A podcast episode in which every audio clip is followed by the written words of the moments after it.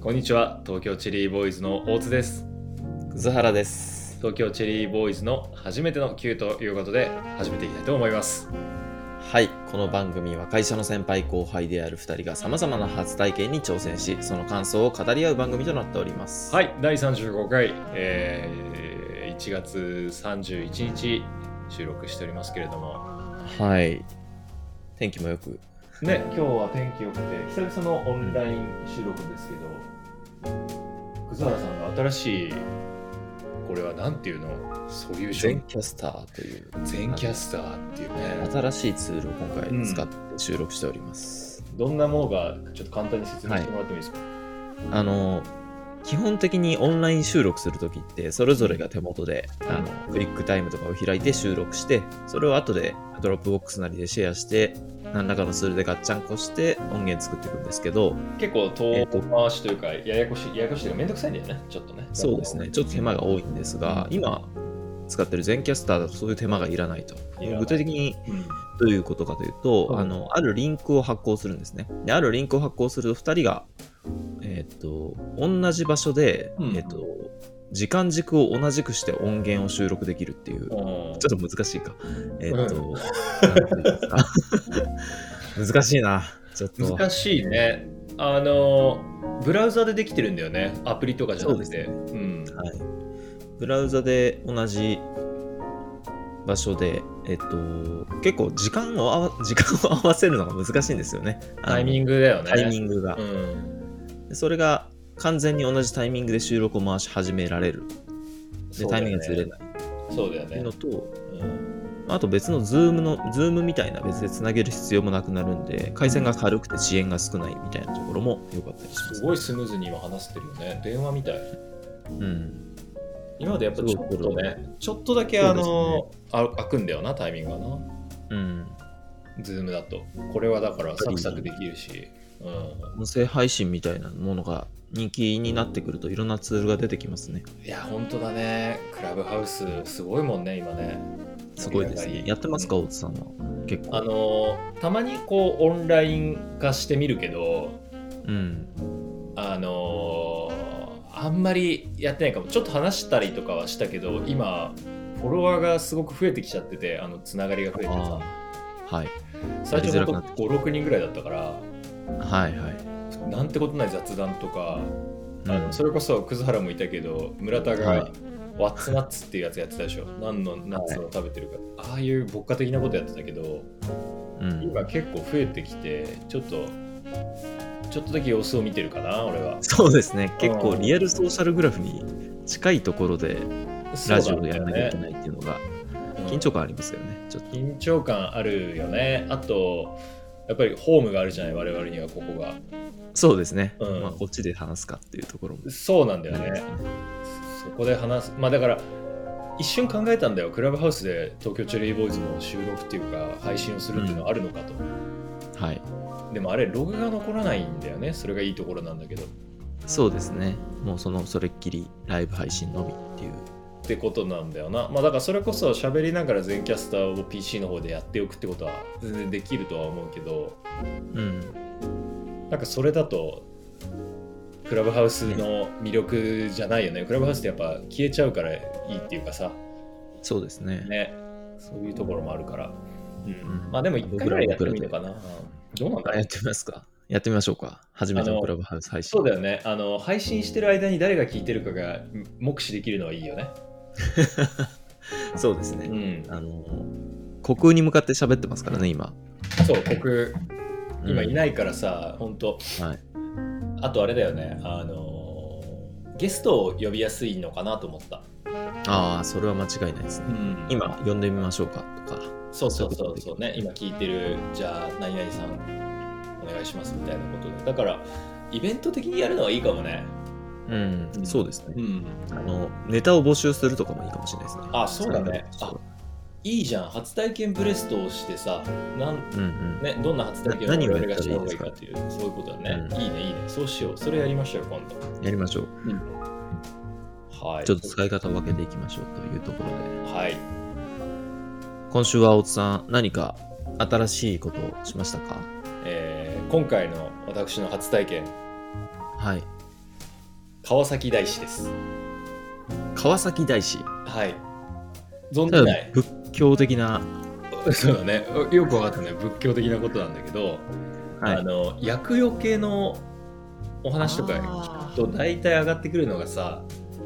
あの成田山新勝寺とかさ、うんあうんとはその川崎大師平間寺っていうのかな平間寺っていうのかなうんうん通称川崎大師と呼ばれているところであうのん信号宗の本山であるというところなんですよ。ああ、そうなんですね。うん、あの平間寺だね平賢寺だわ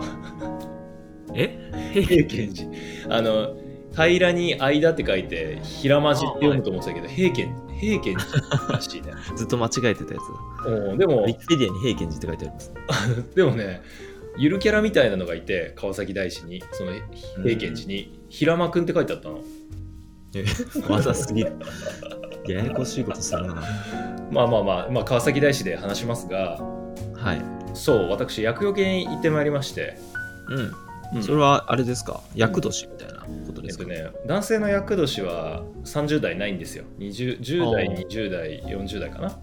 えー、あこらのじゃあなんでですかす女性だとね、俺の年齢よりちょい下かな、なんか葛原ぐらいの年代の女性は厄年でなんだけど、俺は単純にね、もう本当に厄払いとして行。できましたた。役を感じてたんですね。あのね、今年お正月ですね、1月4日だ。はい。あの初出社した時にええ MacBook Pro を落としまして、はい。はい、それだけはい。 MacBook Pro を通して画面が映んなくなっちゃったのよ。はあはで、結構新しい MacBook Pro で、あ、はい。あの修理あとのか、 16インチのいいやつ。あそうそうそうはいそうそう、修理代とかをさ、Twitter とかで検索しても絶望的だったんだよ、もう。ああ。 11万とかさ、9万とかさ、はい出て、はいいしますやーつってさ。で、なんかあの、買い替えた方が早いっていうコメントとかも多いんだけど、はい。それで原価償却されてる方々で、俺、半年ぐらいしか経ってないから、ああ、そうですね。買い替えれないしもう本当に絶望だよだって1月4日に9万円なくすんだぞ10万円相当まあなねショックでしょ、 Mac は高いですから、修理。僕もえ高いからさはい。で同級生にうん。あの高校からの同級生ですごく今もずっと仲良くしてる東京にいる友人がいるんだけどはい。そう彼にねあのやってしまいましたよみたいなマック落として、うんもう誰かに言わないとうん。このショショックをこう急ショックを分散するために人にいるじゃない、うんうんやっぱりはい。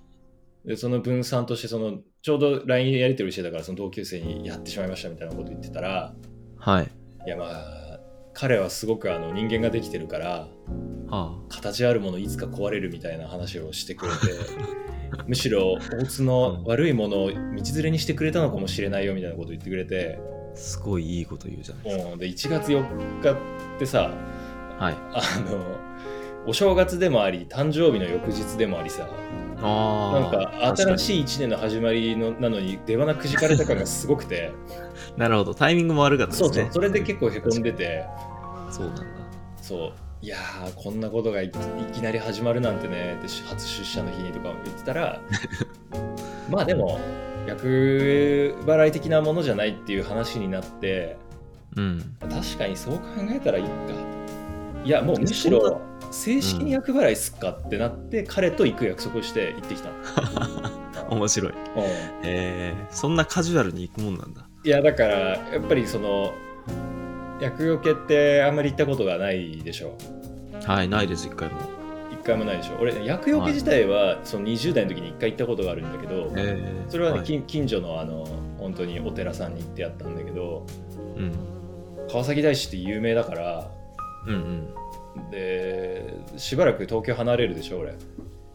はい。それもあってね、行っておこうかなって、まあ、東京っていうか神奈川なんだけど、川崎大師は。あの関東にいるうちにややろうかなと思って行ってきたんだよね。うん。うん Mac を落としていく人ってあんまいなそうです。すごい、なんで来たんですかって言われて、Mac を落としましたって言われても。いや、そそうなんだよね。だからさ、ままあ、はい役役年ではないから、えっ、と、なんていうの、もろもろの、もろもろの役役よけっつうのかな、いろいろ選べるのよ、そのプランとあ、して、え役よけってねー、どういうのがあるんですかまずあのどういう仕組みか薬局でどういう仕組みかっていうと川崎大師とか俺が行ったとこだけかもしれないけど、まずは受付します行く時にねはい。でお寺で受付すると本堂に行ってご祈祷してもらえるんですよ、はあはうん、でご祈祷はあれか神社かな神社あだから俺あれだ一回行ったの神社だなあ。うん。まあ、神社はもうお寺でもできるんだけど、まあ、行くとそうすると何の厄除けなのか何の祈祷なのかを選ぶのねまずねはい。でちなみに川崎大師のホームページを今見ながら話すとはい。まずそもそも厄除けというのがあって今回は私はそれにしたんですがはい。あとは商売繁盛必勝祈願あはい。と学業成就旅行安全家内安全まあいっぱいあるのね30個マック40保個護ぐらはいないですかマック保護はないんだよねでもね面白いものだと航空安全とかあ、本当だ。具体的なものがある。僕も今見てます。大量満足とか まあ漁師の方だったりとか水産業の方やらねそういう方なんだろうけれどもまあいろいろあれシ中でフージとか。あそうそうー虫封じとかもあるんだよでな役るほどを気にしてきたんですよなんでもありだな。何でもあり一応ね良縁成就っていうのもあってね悩んだけどああ。 やってないんですかせっかくならやったらよかっいやせそうだよねとりあえず役よけにしましてた。はい。でその際にもちろんあの祈願料としてお金を納めるんですよ、はあはで5000円からあってあの、それぞれサイズの違うお守りがいただけるお札みたいなもの、あ。はあ。うん、で今回私はね5000円のにしたんですがうん。最低5000円からなんですか最低5000円からなんだよねうんうんいやでね行ってきたですけどどうでしたかすごいのね川崎大師ってあの観光地なんだねあそりゃそうかあんだけ有名だもんなああ、でも行ったことなかったんで、そんな人気な場所なんですかめちゃくちゃ人気だと思うやっぱりコロナの影響で人手は少なかったはずなんだけどはい。駐車場もいっぱいだったしうん。一緒にその本堂に案内された我々が行った会ははい。 300人ぐらいいたのかなそんなすごいですね。いやすごいのはやっぱり厄除けといえばっていうところなんだろうねでまだ1月だったから今年あの初詣行ってない人とかも多いじゃないきっとはい。福皿行ったえっ、と、家の近くの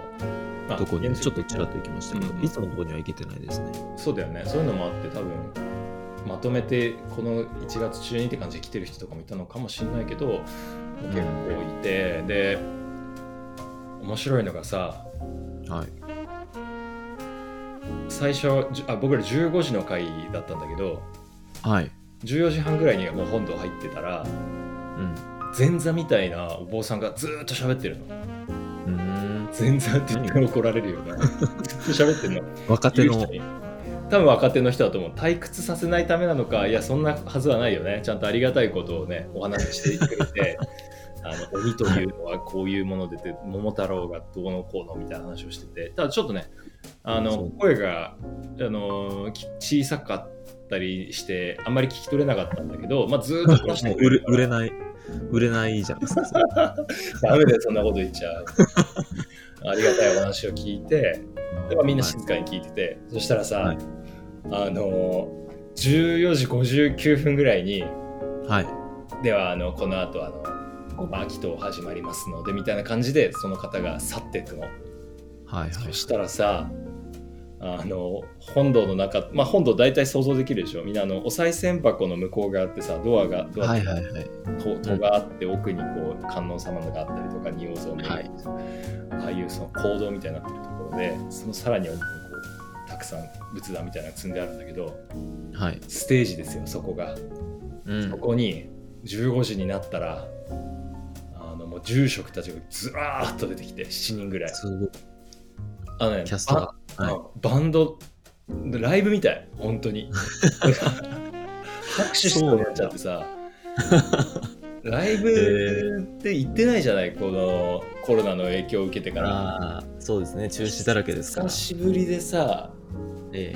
しかも300人ぐらいオーディエンスもいて、え確かにライブです完全ね。にライブだなと思ってさ、うんで結構ね、あのーもちろんご祈祷していただくから、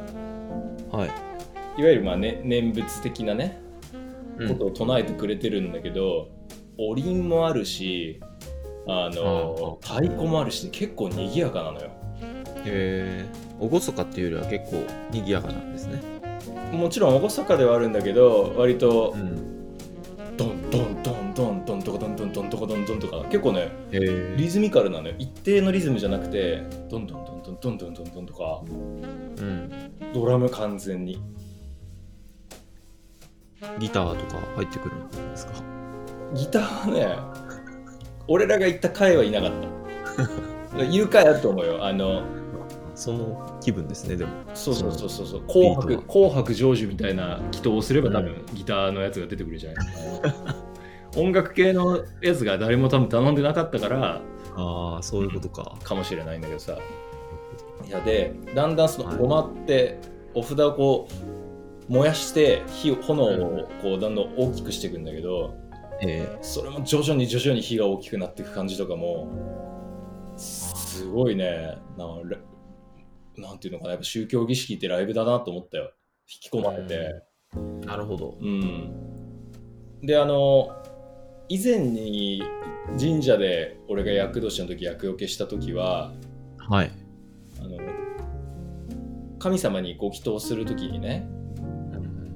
東京都なんとか区なんとか町何丁目大津なんとかって感じであのちゃんとね住所と名前読み上げるうわ、めちゃくちゃ見バレじゃないですか。はい。のそうそうそうそうでその上であの厄除けなんとかかかんとかみたいなご祈祷しててただえだからさ300人以上いてどうすんだろうと思ったわけですよ僕はえそうですね。もちろん受付の時にあの住所も名前も書くんだけどはい。読み上げるのかなと思ったらさすがにそれはなくてうん。その代わりあの多分いっぺんにやるんだろうけどお坊さんたちがこうご祈祷中に「対岸成就対岸成就対岸成就対岸成就」みたいな連呼する瞬瞬間があって。はい。だからここにだから良縁成就とかい書いてあったら良縁成就良縁成就っていうのかなと思ってその時ねその回多分なかったんだよな良縁成就って言ってなかった気がするえうん、まあ、大恥ず体かしいです通用系なんだろうなと思うけどうんそうそうそう300人ぐらいいたうちの大体半数以上は家族っぽい人たちでうん。で2割ぐらいが、えー、と男女、はい。まあ、夫婦だったりだとか多分そういうカップルみたいな感じなんだけど、あとはね女性が多かったねああ、そうですか。ん女性は、なん、 3234とかじゃなかったっけな役年女性なるほど。多分それぐらいの年齢のなるほ方がやっぱり来てたのかなと思ったよパッと見、すごいですね。うんなんか役年とかそんなにやっぱ意識しないっていうか、うんなんか微ね妙にでも残ってますよね。今年役年だねって会話は、まだちょねちょ聞くくちょよくあるねっていうか、結構ありますもんね聞。くよねうん。やっぱりさ多分年齢の影響大きいと思うんだけどはい。 30代前半っていろいろとこう油が乗ってるじゃない仕事とかも含めてさうんうだから。多分厄除けしときたいよねっていうことで女性とか多いんだろうと思うんだけどうん、あ男性って4234とかだからさもうある程度固まってきてるでしょ、もあ。う多分なんかあんまり聞かないよね40歳ぐらいの先輩とかが厄除け行ってきたってそうですね。あんま言わない。女友達とかはね数年前までとか行ってたのよ結構ええそれなんかイベント的に楽しそうだから行くとか、まそあ、うあいうることかでももないねです。。それもあるかもね。うん。そうそうそええまあ、初めてではないけど、あれですね。う。ダメ だ。これダメはい。ちょっと審査に入りますね。あれいや川崎大師初めてだったんだよ。初めての川崎大師だから俺。ね。で薬用系はやったことあるけど川崎大師ってだってあれだよすごいんだって理由ないじゃないですか、それ。 900年ぐらい歴史あるんだぞあそれはすごいけど。うん1128年だもんねうーん。そうでもだってすごい、すごいきっかけで行きましたね。マックはね結局、マックはどうしたんですかあのねむ無償で治ったよ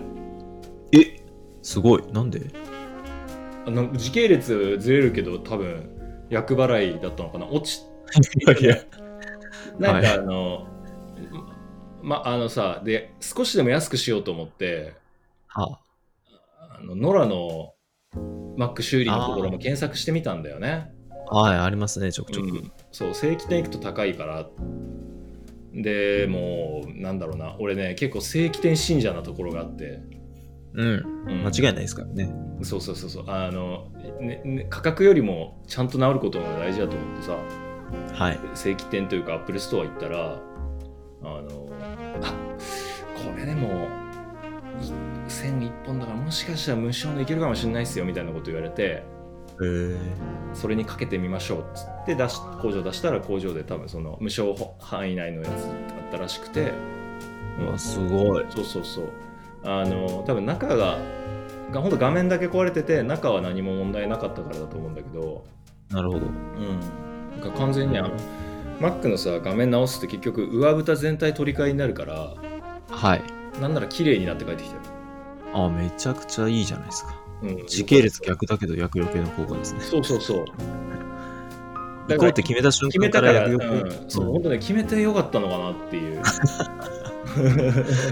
すっごい騙されやすい人みたいな。 引き寄せたなと思って るよ、強さの法則だ。うんすごいなうん、すごいねちょっと嬉しくて結構、あうん、まあだからありああるある意味ありがとうを言いに行くというかさ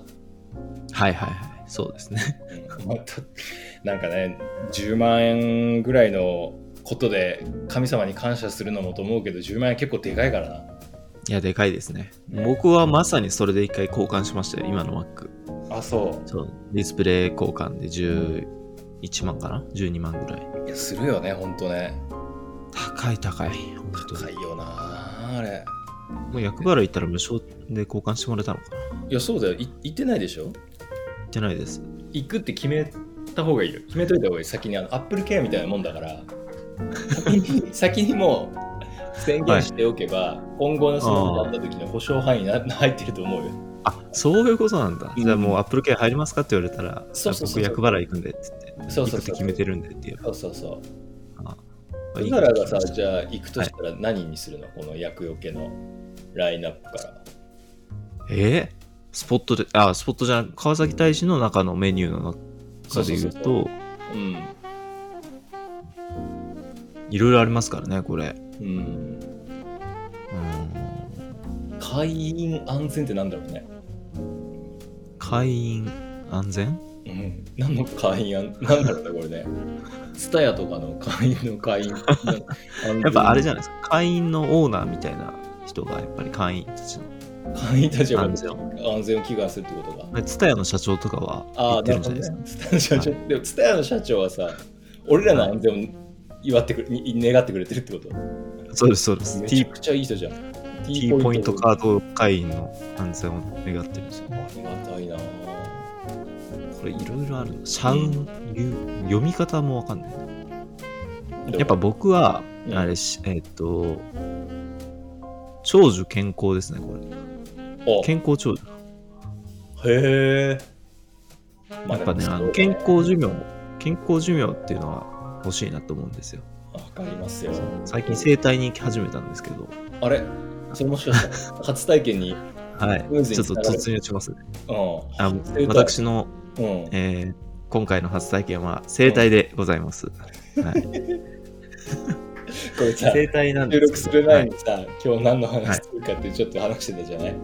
はい、してました。で、生体にしようかなって言ってた時にさ、はい。初期の、初期のチェリーボーイス感があるなと思ったよね。薄いやつ。薄い。い日や、常ででも、だって、はいクイックコルギとか言ってたんだよ、あの頃君は。尖ってたよそうです。うん今、クイまックコルキ行ってましたね。あうんあーまあ、その延長線上ですよ。もう頭蓋骨矯正もやりましたからね。最近。頭蓋骨矯正ってそれ整体でやったってこと整体でやりましたよ。あめちゃくちそれょゃっと聞かせてよ頭をされてる。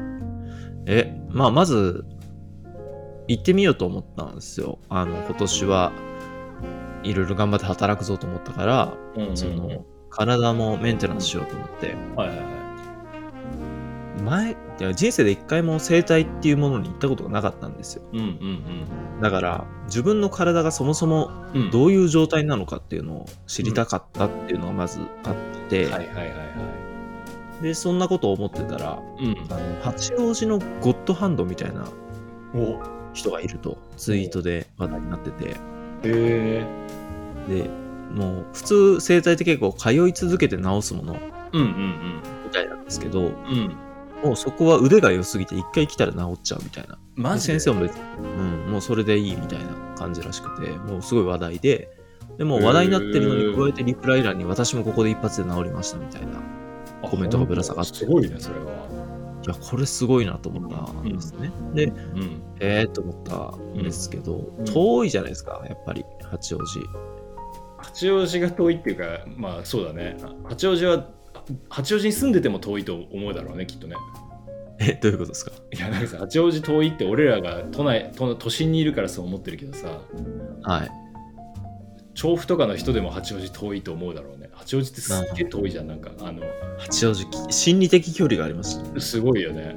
うん。で、なんか、行こうかなと思ったんですけど、その、まあ、評価をいろんなプラットフォームで見てたんですよ。食べログみたいな、生態の食べログみたいなのがあって、で、そこを見てたら、まあ、やっぱ評価高いわけですよ。うでん。もちょっといかんせん高すぎるなと思って、で、あ、ごめんなさい、遠すぎるなと思って、で、近しい評価で、うん。えー近くにあるとこないかなと思って、 今、新橋のところにあ行っれてます。八王子には行かなかったの行かなかった。 こんだけ前振っといて行かなかゴっッた。ドハンドの話聞きたかったな。いや、いやいつか行こうと思ってますよ。あの、もうちょいしたら行こうかなと思ってますけど、僕、そんな痛みとかないんですよ。その、あー腰痛いとか肩痛いとか。なるほどね。ただ単純にうん。どういう状態なのか聞きたかったっていうなのるがあったので、まあ、とりあえず近場でいいやと思ってはいはいは行って、まあ、新橋なんですけど、い。うん。ああのの、新橋駅前ビルに入ってるところ、新橋駅前ビルに入ってるのはなんかめちゃくちゃ女の子が呼び込みしてくれるとこのどれ切った入んないよあそこな今何誰もいないんじゃないですかあそこ今どうなってんだろうな、あそこな。飯食いに行くと、怖くないですかひ昼間飯食いに行っても呼び込みしてくるじゃん。だかああいますねら昼間から行く人いるってことだよね、それね。行く人いるんだなあれね平日の昼から。うんうん僕が行ったのはもちろん内幸町側のうん病院っていうか整骨院なんですけど、うん。まあそのなんだろう1回目だけ8000円のコースが3000円で体験できるみたいな感じだったんでうん。行ったんですけどうん。これがもう1回目からめちゃくちゃ良かったんですよ、はいはい。そうん。のバキバキ鳴らす系なんですよねおはーかあのいいか悪いかよく分かんないですけど、よくね、言われるよね。うん、音が鳴るのはどうのこうのみたいな。いいんだ。いいのか分かんない気持ちいいとにかへえ。うん。く30年分の溜まったバキバキがあるわけですからああーのものすごい音鳴るんですねそうか、く原運動とかもしてないから、そうなんですよもうたまりにたまったうん気泡なんかあれ気泡の音らしいんですけうど、んうんうん。もうすごい音してうん1回目、うんこれ癖になるなと思ってもうその日にもう半年分のフリーパス買っちゃってへえ。気持ちいいもんだ。気持ちいいですねあの、な姿勢がそれで改善してるかっていうとうん。まあそんなまだ通い始めて立ってないからっていうのもあると思うんですけうど、んうんうんまあそんな感じなくてでも単純に気持ちいいから行ってるって感じですね、うーん。うん、まあでも結構高いんですよ半年のフリーパスでそれこそ Mac の修理代ぐらいするんですよあー結構だね。はいでもこういうのは勢いだと思ってまあね。うんもう選ぶのしんどいし、30年ぐらいずっと、なんか行きたいなと思って、まあ30年言い過ぎな、10年ぐらい行きたいなと思って行けてなかったんで、もう勢いだと思って、 買っちゃそっうただんですよ30年言い過ぎだよな。ゼゼロ歳児の頃から、生体行きたいなと思ってマセガキすぎるだろ。たので、まあせっかくなんで、うんあの、フリーパスっていうこともあるんで、うん。結構頻繁に行ってるんですけど、えー、いいね。うん。フリーパスってすこといどれぐらいでもさすがに月のマックスは決まってるよねいやいや、もう毎日行っていいっていう。え毎日行っていいのはい、毎日行っていいんですよ。すごいですよね。それ就職してるようなもんじゃんそこにももう本当に社員のように通って、う通い詰めてるじゃんいや結構いるみたいですよ。毎日仕事の前に行くみたいな人とか。へえ結構それスタッフさんも多いじゃん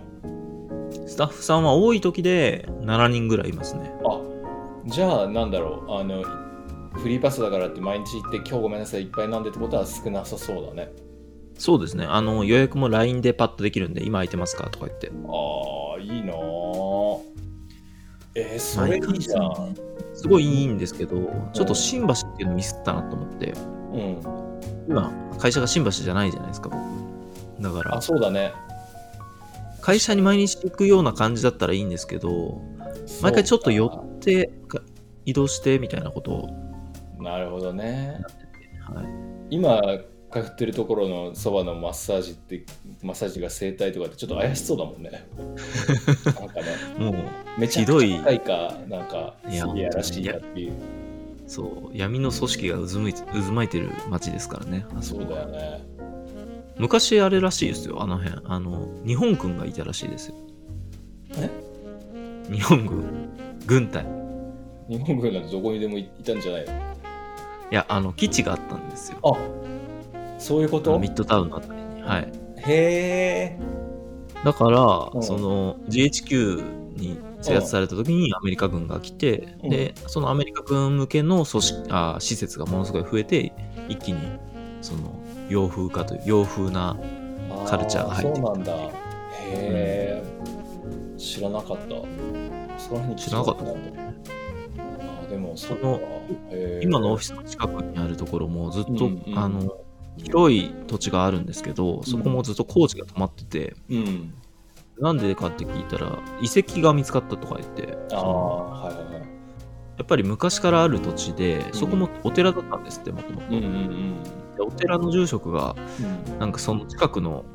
あのキャバクラとかにはまり尽くしてで破産して亡くなっちゃっ たっていうすごい六本木らしいエピソードなんでいすよ、やっぽいね、うん、でまあだからそのなんだろう六本木っていう街の歴史を最近いろいろ調べてるんですけど、んまあもともっと遡ると兵隊の街の前はあのうん武家とお寺うんの街だったらしくて、うーんそこからまあ徐々に今の形になってきてもう今完全に繁華街ですけどねまあそうだねうんそうなんだなんか市ヶ谷とかあ,、まあ、あれは自衛隊だもんなそういうのとかは関係なく六本木に基地があったなるほどね面白いなうん、まあ、そこからテレビ局がテレ朝ができてで、うんまあ芸能人とかテレビ局の人が行くようになって若者カルチャー芸能人に憧れる若者が行くようになってうん今みたいにうんな人が集まるようになったとんかすごいためになるラジオ番組になってきた な知的な、そういう、うんうん、最近やっぱなんだろう本読むようになってあこれはまさまさか福利で成長し続けてる葛原いや本当にすごい速度で成長して ますね福利は本当にあの本読みましたか皆さん大津さんは読みましたかちなみに俺はあのまだ読んでないよあ読んでないほらもう一気に出遅れてますよもでもだから今福利であの差が広がってってるからねうそういつか読んでないだけで相当もうだいぶ出遅れてるんでいやそれ早く読まそなういとだよね今本溜まってんだよな何読んでるんですか普段小説が多いですかえ一応両方読んでるんだけど今昔より小説の量量減っちゃったなああうん大津さんはやっぱり小説のイメージが強いですねちょ実用書っていうよりはそうカルチャーをこっ感ちじがる好きだったんだけど割と今なんつうの小説じゃないななんていうのかな実用書っていうのかな評論とかあとあはルポとかねあルポねうんルポね、ルポ面白いですよねあんま踏み込めてないんですよねそっちいやそういえばルポで思い出したけど川崎大師行った時に、はせいっかく川崎来たからちょっと川崎の街をふらふらしようかなと思ってはい「ルポ川崎」っていう本知ってる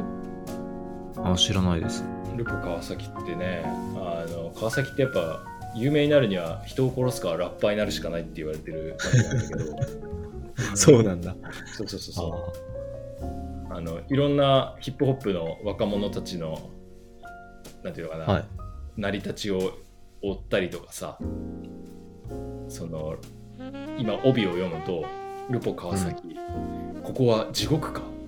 工業都市川崎で中一殺害事件をはじめ凄惨な出来事が続いたのは偶然ではないその町のラップからヤクザドラッグ売春貧困人種差別までドキュメントし日本の病巣をえぐるっていうおおやつでなかなかねあの知らないこといっぱい書いてあるのようーん東京に川崎ってすそごうくで近すいね確かに、そうそうそうそこのね悪いお兄さんがいっぱいいるイメージあるうんそうそうそうをちょっとあ歩き回ったりとかしてなかなかね有意義な川崎探検をしてきたんですけど、そのルポ川崎の中に中身についてはやっぱりまあ特殊な地域だから結構いろんな、はいなんていうかな出自の方が多くてはいはいその辺は本当ねみんなルポ川崎読んでほしいんだけど、うんもうね、ちょっと離れたところに新しい慶応大学のキャンパスできてるの知ってるああわかりますわかりますあの辺ってさすごいあのす生命科学研究所とか製薬会社の R&D とかがすごいね増えててはい結構ね面白かったそこも。なんあなんてーなんて日いう吉のあ日吉はちょっと違うか新川崎タウンキャンパスっていうのかなこれ、へえ先端教育連携スクエア、うん、あそうなんできてるんですねそうそうそう。だと、これだと思うんだよな、多分。あ、違うわ。殿町キャンパスだ、殿町。うーんでも知らない殿町っていうところがあって、川崎の中に。でね、あの、大きな、まあ、ほぼ海みたいな川があって、そこの向こう側に羽田空港が見えるみたいなうーんところでね、そこは、なんていうの、急に先端技術の街みたくなろうとしてて、なかなかね、川崎面白いなと思った。そういうルポ川崎に出てくるバッドホップなところや、はいマットなって感じがあるところもあるし、こういう、なんていうのかな、先端技術、メメッドシティっていうの、メディスメディカルの、うんああいうのがあったりとか、ぜひ行ってもらいたいな。川崎ねか僕蒲田住んでたんで隣でしたけどあ、そうだよね。うんはいよく公園を発狂しながら走ってるおじさんがいたなと思 って大きな声で叫んでる声がそのいろんなとこから聞こえてくるんですよね夜歩いてるとそのイメージが強いですね 俺もさ昔かまか蒲田の二駅そばの池上ってとこ住んでたことあるんだけどはいあだからよくなんだろう横浜遊びに行ったら蒲田から歩いて帰るとかだったんだけどさ、あうんうんか蒲田ってやっぱ不思議な人いっぱい歩いてるよ ね。あのはい向こうからすごい仮装してる人歩いてくるなと思って、はいなんていうのあの鬼のお面つけてる人みたいなのが来たのうんうんなでも節分でもないしハロウィンでもないしなと思って近くまでこうすれ違う時に気づいたらはい血血だったんだよね怖すぎる顔面血だらけでおじさんが歩いててええ怖っフラフラしてたらさなんかなん怪我かなとか思思ったはずなんだけど割とはいなんていうのかくしゃくとして歩いてたから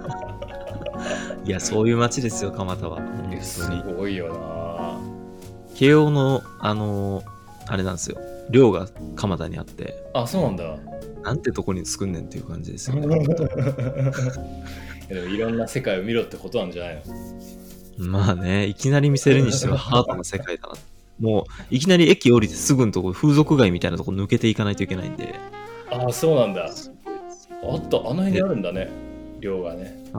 量がそうなんですよ、そこ。まあでも徒歩15分ぐらいなんで結構離れてるんですけど、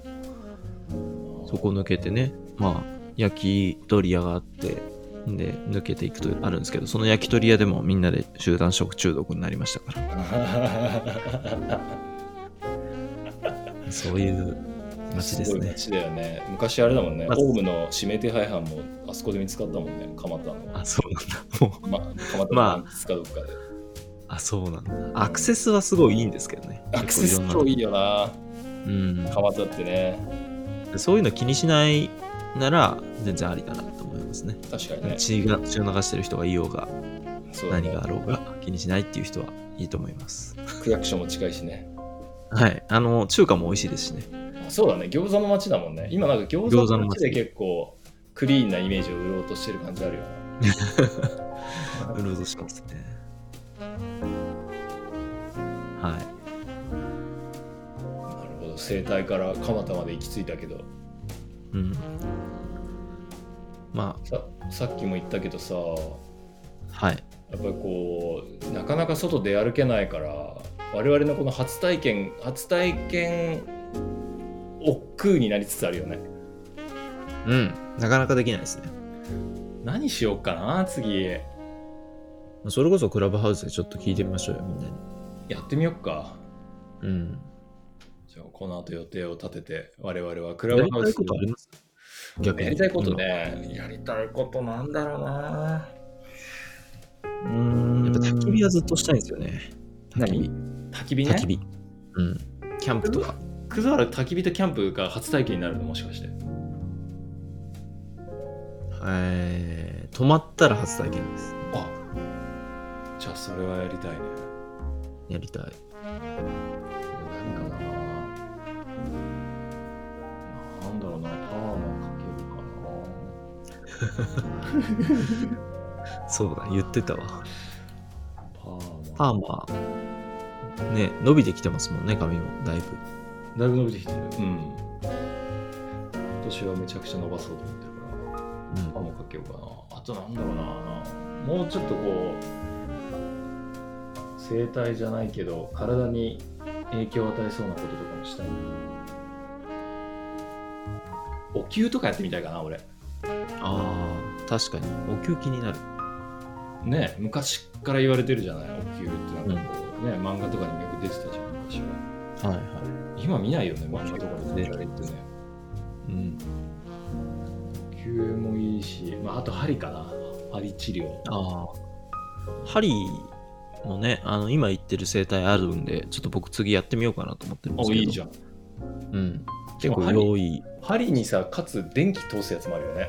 ありますあります。EMS かなんか、そんなやつですね。それもあるなあとはなんだろうなすごいハードル高いけどあと俺は学びたいんだよね何をあの学校に通いたいんだよねああ、ちょっとわかる。うんだ大学院とか行ってみたいんだよああ。大学院ね。研究したいことはあるんですかな研究したいことはいっぱいあるよ何何をしたいんですかあのひよく生きるための研究をしたいだから哲学とかああ、哲学ね。なるほど。な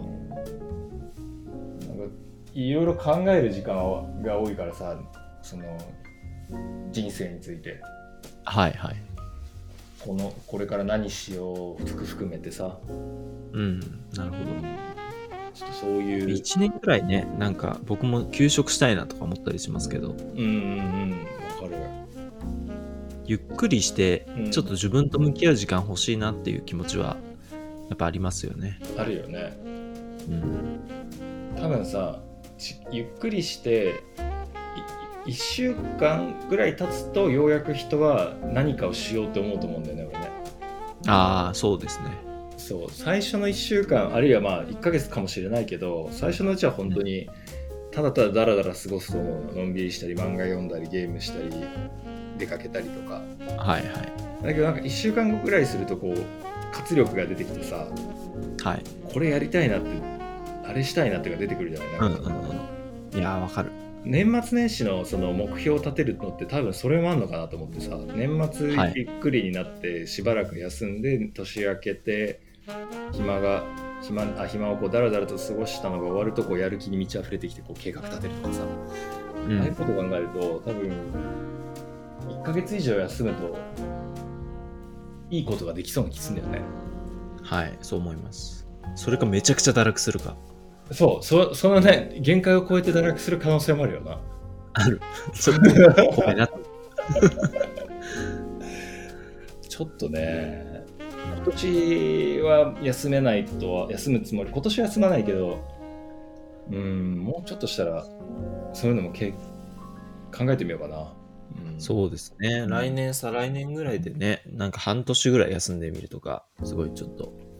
うん自分の中で変化が起きそうだなって気はしますよね。そうだねんなことやりたいけどうん。僕サラも今、仕事であのベースが変わったから、今、うん。休学、休学じゃないや、休職すると、ちょっとだけタイミングとしてはね、早いのかなってなりそうだけど、うんうん、それを見据えて、いろいろ動くのはいかもしれないね。なんか、大人になってきたな、我々も。そうですね。ねなんかさっき葛原が健康寿命が大事っていうのも言って整体行ったりとか さ俺もなんかよく生きるためにとか哲学がとか言ってさいや、気が早い気もしてきたな。えそんな、そんな年齢でもないぞっていう気も。いやねそうそんな気持ちするよね一方でね、僕最近料理をね、新しく始めまして。あー見てるよ料理のあのインスタそう、すごい最近、インスタに上げることで、うんモチベーションを維持しようとしてる時点で続かなそうなんですけど。いやいやいやいいないいと思うあれおしゃれで美味しそうだなと思って見てるよ あのそう、レシピ見ずに料理作れる人かっこいいなと思うんですよね。で、うんそうなりたいなといいじゃないそれこそ福利ですけどね。あでもそうだよね料理なんてうんほんと不利な気がするわ、毎日やったらだだんだんだんだん上手くなってますうまくなるし、はいうん。アレンジもできるようになるし ねそうですね。もうだいぶ、あ、なんか醤油とみりん混ぜたら大体うまいなとか、